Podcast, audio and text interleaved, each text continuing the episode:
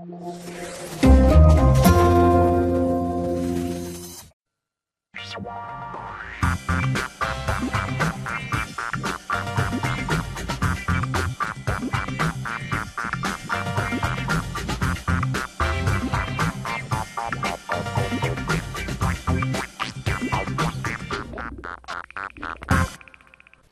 Herzlich willkommen, liebes Publikum. Willkommen zu einer neuen Ausgabe von Wissen macht A. Klugscheißen mit Shari und Ralf. Wie ihr sicherlich schon bemerkt habt, sind wir heute noch abgehobener als sonst. Ja, ich weiß, das kann man kaum glauben. Wir wollten euch heute mal einen Blick gewähren auf das Wunderbarste und Wertvollste, was wir haben. Ach, Shari, übertreib mal nicht. So besonders ist das gar nicht. Die Zuschauer sehen mich doch in jeder Sendung. Mit das Wunderbarste und Wertvollste meinte ich nicht dich, sondern unseren Planeten. Das heißt unsere Erde, unsere Heimat. Ach so, ja, die ist schon ganz in Ordnung, wobei sie ein bisschen mitgenommen aussieht, als wäre sie die Treppe runtergefallen bei den vielen blauen Flecken, die sie hat. Ja, warum unsere Erde auch blauer Planet genannt wird, ist eine ganz interessante Geschichte. Hey, was ist das denn? Das Ding ist ja ganz klein. Wo ist denn unsere echte Raumkapsel? Einmal als Astronaut im Weltraum. Für Luan wäre es das Größte. Im Bochumer Planetarium ist er mit Frau Hüttemeister verabredet. Sie kann ihm zeigen, was man aus dem Weltall sehen kann. Die Erde zum Beispiel. Ihr Umfang am Äquator beträgt etwas mehr als 40.000 Kilometer. Ihr Alter ist etwa 4,5 Milliarden Jahre. Sie beheimatet unzählige Lebewesen. In unserem Sonnensystem ist die Erde der fünftgrößte Planet. Seit wir Menschen ins All fliegen, wissen wir, die Erde sieht in großen Teilen so aus. Blau. Das Blaue sind die Wasservorkommen, Ozeane, Meere und Seen. Deshalb wird die Erde auch blauer Planet genannt. Aber warum eigentlich blau? Wasser ist doch durchsichtig. Das hat etwas mit dem Sonnenlicht zu tun. Im Sonnenlicht sind alle Farben. Durch ein Prisma wird es aufgefächert und die Farben sind einzeln sichtbar. Wenn man nun große Wasserflächen wie Meere aus dem Weltall sieht, wird von ihnen hauptsächlich der blaue Farbanteil zurückgeworfen. Man sieht sie daher als blau. Das Weltall besteht aus vielen Galaxien. Eine davon ist die Milchstraße, also die Galaxis, in der sich unser Sonnensystem befindet. Und das sind die Planeten unseres Sonnensystems. Sie sind so weit voneinander entfernt, dass man sie in Wirklichkeit so nah beieinander nie sehen könnte. Stellen wir sie alle mal nebeneinander. Die nächsten Nachbarn der Sonne sind Steinplaneten Merkur, Venus, Erde und Mars. Und auch hier fällt die Erde im Vergleich durch ihre blaue Farbe auf. Es folgen Jupiter, Saturn, Uranus, Neptun. Auch Uranus und Neptun sehen blau aus, bestehen aber nicht aus Wasser, sondern größtenteils aus Gas. Und das Besondere am Planeten Erde, nur hier kommt Wasser dauerhaft und in großen Mengen direkt an der Planetenoberfläche vor. Das macht die Erde im Sonnensystem zu einem einzigartigen Himmelskörper, zum blauen Planeten eben. Denn flüssiges Wasser ist eine der wichtigsten Voraussetzungen für Leben. Auch der Mensch besteht zu rund zwei Dritteln aus Wasser und könnte ohne Wasser nicht überleben.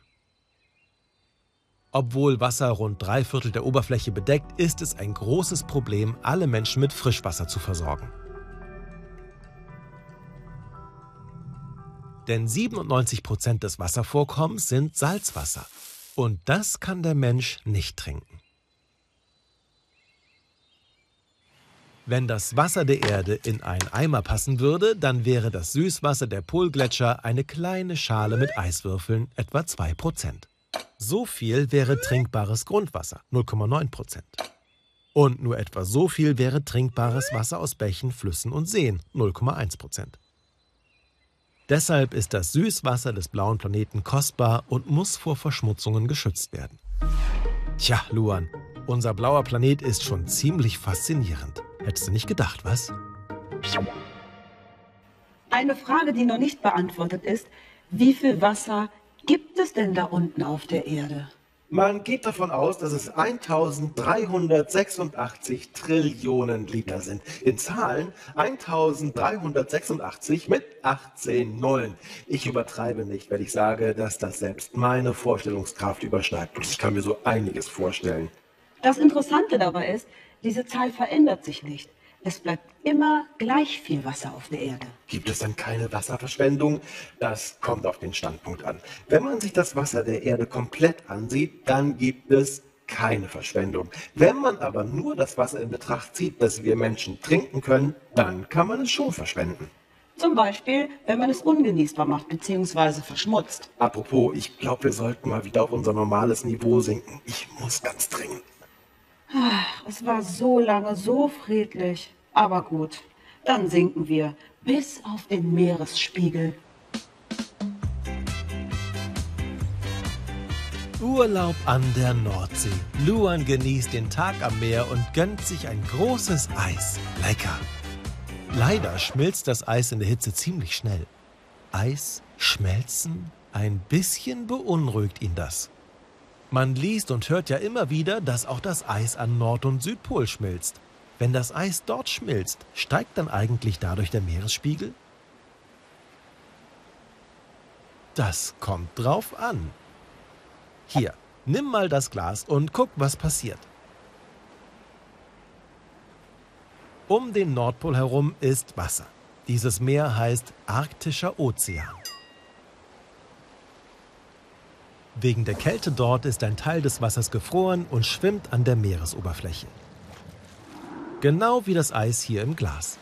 Wenn das Eis schmilzt, ja, das dauert ein bisschen, verändert sich die Höhe des Wasserstands, hier gelb markiert, nicht. Der Wasserstand steigt also nicht. Im viel größeren Meer ist das nicht anders. Wenn das Eis um den Nordpol schmilzt, führt das nicht zum Anstieg des Meerwasserspiegels. Na, dann kann Luan sich ja entspannen. Seinen Füßen droht keine Überflutung. Aber das war erst der Nordpol. Am Südpol sieht es anders aus. Da befindet sich das Eis in großen Teilen auf Land, also nicht auf dem Wasser. Wenn das Eis schmilzt, dann kommt Wasser, das vorher nicht im Meer war, hinzu. So als würde man Wasser in Luans Glas nachschütten. Damit steigt dann natürlich auch der Wasserspiegel. Wissenschaftler haben berechnet, dass der Meerwasserspiegel über 60 Meter anstiege, wenn das Eis von Grönland und um den Südpol schmelzen würde. Das dauert allerdings bestimmt noch 1000 Jahre. Das heißt, das Eis am Nord- und Südpol wird jedes Jahr ein bisschen weniger. Und das liegt daran, dass es auf der Erde immer wärmer wird. In den letzten 50 Jahren ist die Temperatur etwa um ein halbes Grad angestiegen. Das klingt nicht nach viel, aber dieser Temperaturanstieg ist der stärkste und schnellste seit mehreren tausend Jahren. Die Temperatur ist so schnell angestiegen, weil wir durch Fabriken oder die Abgase von Autos viele Treibhausgase produzieren. Je mehr Treibhausgase, desto höher wird die Temperatur. Eis gibt es aber nicht nur an den Polen, sondern auch in den Gletschern der Berge, in den Alpen oder auf dem Himalaya zum Beispiel. Das Schmelzwasser der Gletscher fließt über Bäche und Flüsse ins Meer und auch dann steigt der Wasserspiegel. Durch die Erwärmung der Erde erwärmt sich nicht nur die Luft, sondern auch das Wasser im Meer. Je wärmer das Wasser wird, desto mehr dehnt es sich aus. Es braucht dann mehr Platz, was ebenfalls zum Anstieg des Meeresspiegels führt. Um diesen Anstieg zu stoppen, ist es wichtig, weniger Treibhausgase zu produzieren. Danke, Luan. Das hätten wir jetzt alles nicht erfahren, wenn du dir nicht ab und zu ein Eis am Strand gönnen würdest. Lass es dir schmecken.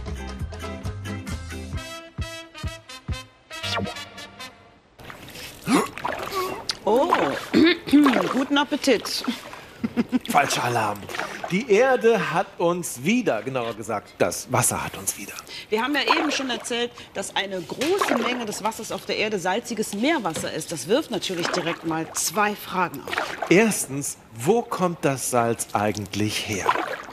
Das Salz kommt teilweise vom Festland. Es wird nämlich durch den Regen aus der Erde ausgewaschen und fließt mit dem Flusswasser ins Meer. Das Salz kommt teilweise aber auch aus dem Inneren der Erde und strömt zum Beispiel durch Vulkanschlot am Meeresboden ins Wasser. Aber das Meer gibt auch Salz wieder ab. Einerseits durch Verdunstung an der Küste oder durch den Wind, der salziges Meerwasser an Land bläst. Andererseits sorgen aber auch viele Tiere im Meer dafür, dass das Wasser nicht ständig salzig wird. Und teilweise lagert sich das Salz im Meeresboden wieder ab. Und das Tolle ist, ihr könnt euch selbst zu Hause Meerwasser machen. Ihr braucht dafür Wasser, wir haben hier destilliertes Wasser, mehr dazu später, und Salz. Hier in diesem Glas sind ein Liter Wasser drin. Da füllen wir jetzt 350 Gramm Salz rein, ein bisschen umrühren. Das dauert ein bisschen. Hier nochmal ein Vergleich. Destilliertes Wasser. Hier habe ich ein Ei. Wenn ich das ins destillierte Wasser reinlege, dann sinkt es zu Boden. Lege ich das Ei ins Salzwasser rein, dann bleibt es oben an der Oberfläche. Tja, und das liegt daran, dass das Salzwasser eine viel höhere Dichte hat. Das bedeutet, das Ei geht nicht unter, wie man hier sehen kann. Zweitens. Wie bitte? Wir hatten zwei Fragen zum Meerwasser. Und die zweite Frage ist, kann man Salzwasser eigentlich trinken? Hm. Wäre Fug ein Schiffbrüchiger, hätte er ein paar Probleme. Hi. Unter anderem könnte er verdursten obwohl es im Meer doch mehr Wasser als genug gibt? Ja, denn Meerwasser ist salziges Wasser und das sollte Fug lieber nicht trinken. Aber warum? Tatsächlich ist Salz an sich nicht ungesund. Der menschliche Körper braucht es sogar zum Überleben. Das Verdauen der Nahrung, der Knochenaufbau, unser Nervensystem und vieles andere würde ohne Salz nicht funktionieren. Auch Wasser brauchen wir unbedingt. Es ist Grundbestandteil des Blutes. In ihm schwimmen die Blutzellen durch die Venen und Arterien unseres Körpers. Ohne Wasser geht gar nichts. Allerdings kommt es aufs richtige Mischungsverhältnis an. Blut und Körperflüssigkeiten brauchen einen Salzgehalt von 0,9 Prozent. Meerwasser hat aber einen viel höheren Salzgehalt von bis zu 3,9 Prozent, also sehr viel mehr als Blut und andere Körperflüssigkeiten. Würde Fug seinen Durst mit einer großen Menge an Salzwasser löschen, bekämen seine Nieren ein Problem. Die Nieren sind unter anderem dafür zuständig, den Salzhaushalt des Körpers zu regulieren. Vereinfacht kann man sich das so vorstellen. Die Nieren filtern alle überschüssigen und schädlichen Stoffe aus dem Blut. Die werden dann mit dem Urin ausgeschieden, auch das überschüssige Salz. Die wertvollen Stoffe bleiben im Körper. Allerdings muss sehr viel überschüssiges Salz ausgeschieden werden, benötigen die Nieren dazu wesentlich mehr Flüssigkeit. Der Körper greift auf seine Wasserreserven in den Zellen zurück. Und dann, Fug, vertrocknest du sozusagen von innen. Dir passiert das, was mit einer Gurkenscheibe passiert, wenn man sie in Salzwasser legt. Vorher ist sie noch schön prall und fest. Das liegt daran, dass Gurken viel Wasser enthalten. Obwohl die Gurkenscheibe ein paar Tage im Wasser gelegen hat, hat sie Wasser verloren. Im Salzwasser ist sie viel kleiner geworden und verschrumpelt. Sie ist ganz labbrig. Das hat folgenden Grund. Im Wasser, das sich außerhalb der Gurke befindet, ist mehr Salz enthalten als in dem Wasser, das sich in der Gurke befindet. So kann es leider nicht bleiben, weil die Natur immer alles gleich haben möchte. So eine Gurke besteht aus ganz vielen winzigen Zellen. Zwischen ihnen gibt es eine Schicht, die Zellmembran. Die lässt kein Salz durch, sondern nur Wasser.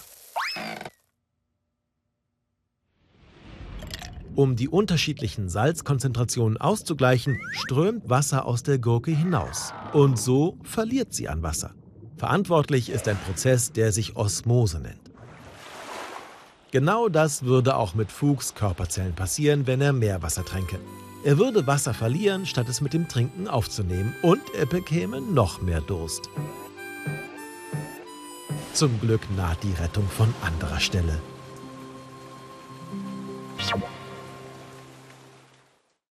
Es gibt natürlich Wege, salziges Wasser wieder trinkbar zu machen. Das ist vor allem dann ganz praktisch, wenn man wie wir auf einer einsamen Insel gestrandet ist und vor allem nicht Durst hat.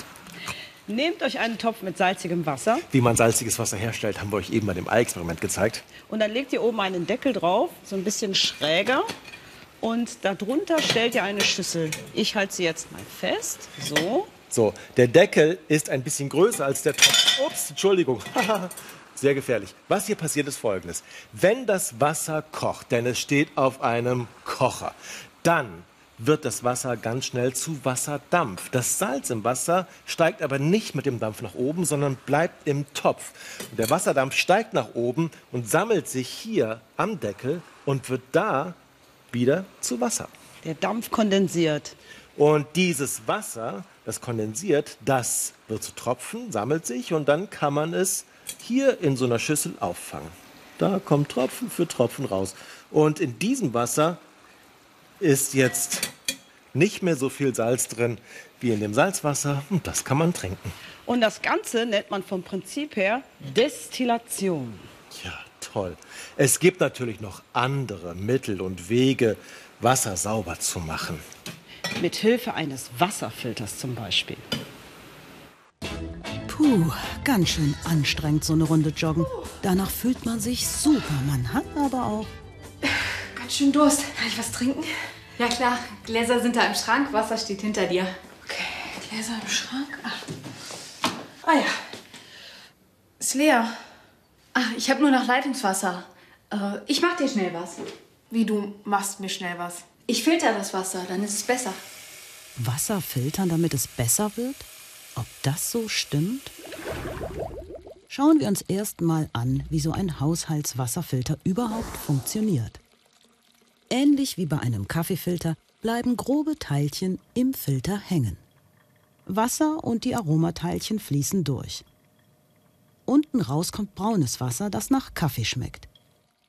Ein Haushaltswasserfilter ist aber noch viel feiner und kann winzigste Teilchen, die den Wassergeschmack verändern, herausfischen. Da es viele unterschiedliche Filter gibt, zeigen wir euch mal, wie Janinas Filter das macht. Sie nutzt einen Ionenaustauschfilter. Ionen sind winzige chemische Teilchen, die man mit dem bloßen Auge nicht sieht. Die findet man zum Beispiel in den kleinen Harzkügelchen der Filterpatrone. Denn darin sind Salzionen. Im Leitungswasser schwimmen ebenfalls Ionen, Kalkionen. Sie werden automatisch von den Harzkügelchen im Wasserfilter angezogen. Und dann kommen die Salzionen ins Spiel. Sie tauschen sich mit den Kalkionen aus. Daher auch der Name Ionenaustauschfilter. Die meisten Haushaltswasserfilter haben in ihren Filterpatronen neben den Harz auch Aktivkohlekügelchen. So können sie außer Kalk noch andere Stoffe herausfiltern. Ist die Filterpatrone irgendwann voll, tauscht man sie gegen eine neue frische aus. Kalkfreies, man sagt auch weiches Wasser, verhindert unter anderem, dass Geräte wie Wasserkocher schnell verkalken. Außerdem soll das Wasser besser schmecken. Einige Wasserexperten sagen, dass Tischfilter nicht nötig seien. Denn alle Stoffe, die nichts im Trinkwasser zu suchen haben, werden sowieso in Wasserwerken mit Spezialfiltern entfernt. Und bevor das Wasser aus dem Hahn fließt, wird es sehr gründlich kontrolliert. Auch Tafelwasser, das es in Flaschen zu kaufen gibt, ist streng kontrolliert. Denn Tafelwasser ist meistens nichts anderes als Leitungswasser. Es kommt vorwiegend aus Flüssen oder Stauseen und wird dann zum Trinken aufbereitet.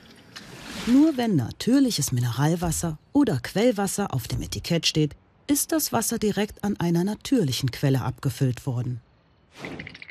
Flaschen schleppen kann man sich also ersparen. Das Wasser aus dem Hahn ist völlig okay. Und gefiltert werden muss es auch nicht mehr. Na dann, Prost ihr beiden. Wenn man das alles so sieht, dann fragt man sich, warum regen sich die Leute wegen Wasserverschwendung auf? Salziges Wasser kann man entsalzen und schmutziges Wasser kann man filtern. Ist doch alles nicht so dramatisch. Das Problem ist allerdings, dass das Destillieren von Wasser oder das Filtern von Wasser oder jede andere Art von Wasserreinigung oder Wasseraufbereitung Geld kostet. Das heißt, äh, Menschen, die kein Geld haben, die haben dann auch kein Wasser. Bitte. Das sieht man zum Beispiel bei Meerwasserentsalzungsanlagen. Die stehen meistens da, wo es viele Touristen gibt oder wo Menschen leben, die echt viel Geld haben. Entschuldigung, sag mal, hat dir schon mal jemand gesagt, dass du eine total feuchte Aussprache hast? Ich habe gerade gar nichts gesagt. Stimmt. Oh, du hast recht, das war's gar nicht du. Ich rieche Regen. Oh, dann hoffe ich, dass wir noch einigermaßen trocken ins Studio kommen.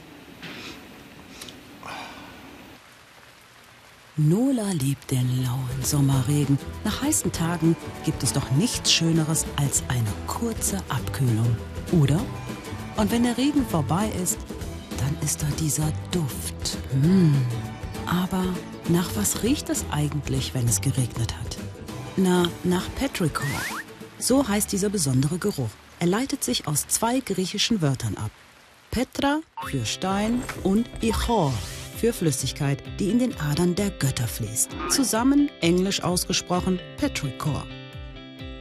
Gut, hätten wir das geklärt. Aber was ist jetzt der Grund dafür? Damit es im Sommer nach einem Regenschau so typisch riecht, braucht es verschiedene Zutaten. Die erste ist der Erdgeruch Geosmin. Er riecht modrig, erdig und wird von mikroskopisch kleinen Lebewesen wie Bakterien oder Pilzen produziert. Wenn es lange trocken ist, zum Beispiel im Sommer, fahren diese kleinen Lebewesen ihre Aktivitäten zurück. Sobald wieder Wasser da ist, werden sie aktiv und produzieren stark riechende Stoffe, wie eben den typischen Erdgeruch. Als nächstes brauchen wir Pflanzenöle. In sommerlichen Trockenzeiten bildet sich auf den Blättern und Halmen ein öliger und zähflüssiger Film. Fängt es an zu regnen, fließen diese Pflanzenöle auch auf den Boden. Und wenn die Regentropfen auf den Boden prallen, dann passiert noch etwas ganz Entscheidendes. Das gucken wir uns mal genauer an. In so einem Regentropfen bilden sich beim Aufprall kleine Luftbläschen. Darin befindet sich ein Gemisch aus den Pflanzenölen, dem Geosmin und noch weiteren Aromen aus dem Boden oder der Luft. Die Luftbläschen steigen nach oben und platzen so aus dem Regentropfen heraus. Ähnlich wie Kohlendioxidbläschen in einem Mineralwasserglas nach oben steigen und zerplatzen. Wenn diese Luftbläschen nach oben steigen, ziehen sie zahlreiche Kleinstteile mit sich. Und wenn die Bläschen dann platzen, gelangen diese in die Luft. Man nennt sie Aerosole, also kleinste Teilchen, die in der Luft schweben. Die Aerosole verteilen sich in der Luft und steigen durch die Verwirbelung nach oben. All das zusammen ist der Grund für den typischen Regengeruch. Wie intensiv es riecht, hängt von der Regenstärke ab. Bei leichtem Regen, also da links, riecht es stark.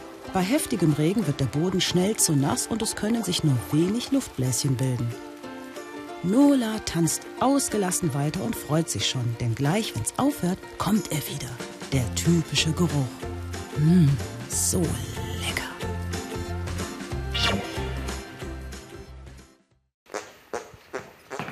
Ach, ich mag diesen Geruch, also vom frischen Regen. Und wir sind einigermaßen trocken ins Studio gekommen. Also Shari trockener als ich. Aber es liegt an deiner feuchten Aussprache. Da musst du echt dran arbeiten. Zum Glück weiß ich mir zu helfen. Zum Glück übertreibst du niemals, Ralf. Nein, ich Nein. wüsste gar nicht, wie man Übertreibung buchstabiert. Ich glaube, es ist ein W Sicher? nicht dabei. Nein, müsste ich mir noch mal anschauen. Okay. Schön, dass ihr zugesehen habt bei dieser doch sehr flüssigen Sendung. Und solltet ihr nicht genug von uns bekommen haben, kein Problem. Ich empfehle euch diese Internetseite www.wissenmachta.de. Das ist unsere Seite und da gibt es noch viel mehr von uns. Ja, und uns gibt's dann wieder beim nächsten Mal. Beim nächsten Mal. Das kann morgen sein, das kann übermorgen sein, das kann auch überübermorgen sein oder nächste Woche oder die Woche nach Weihnachten. So genau weiß man das nicht. Macht's gut. Bis zum nächsten Mal. Tschüss. Tschüss.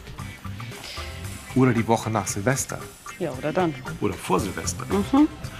Wir laufen ja eigentlich das ganze Jahr. Deshalb sehen wir so fit aus, weil wir nur laufen und laufen und laufen und laufen. Also Shari sieht fitter aus als ich. Ich sehe dafür fetter aus als Shari. Vetter? Habe ich fetter gesagt? Der Käse? Ja? Nein, Doch? ich bin eher der Gouda-Typ. Ah, Wie deine Jacke. also lieber ohne Löcher. Ich mag Löcher. Aber an der richtigen Stelle. Gut.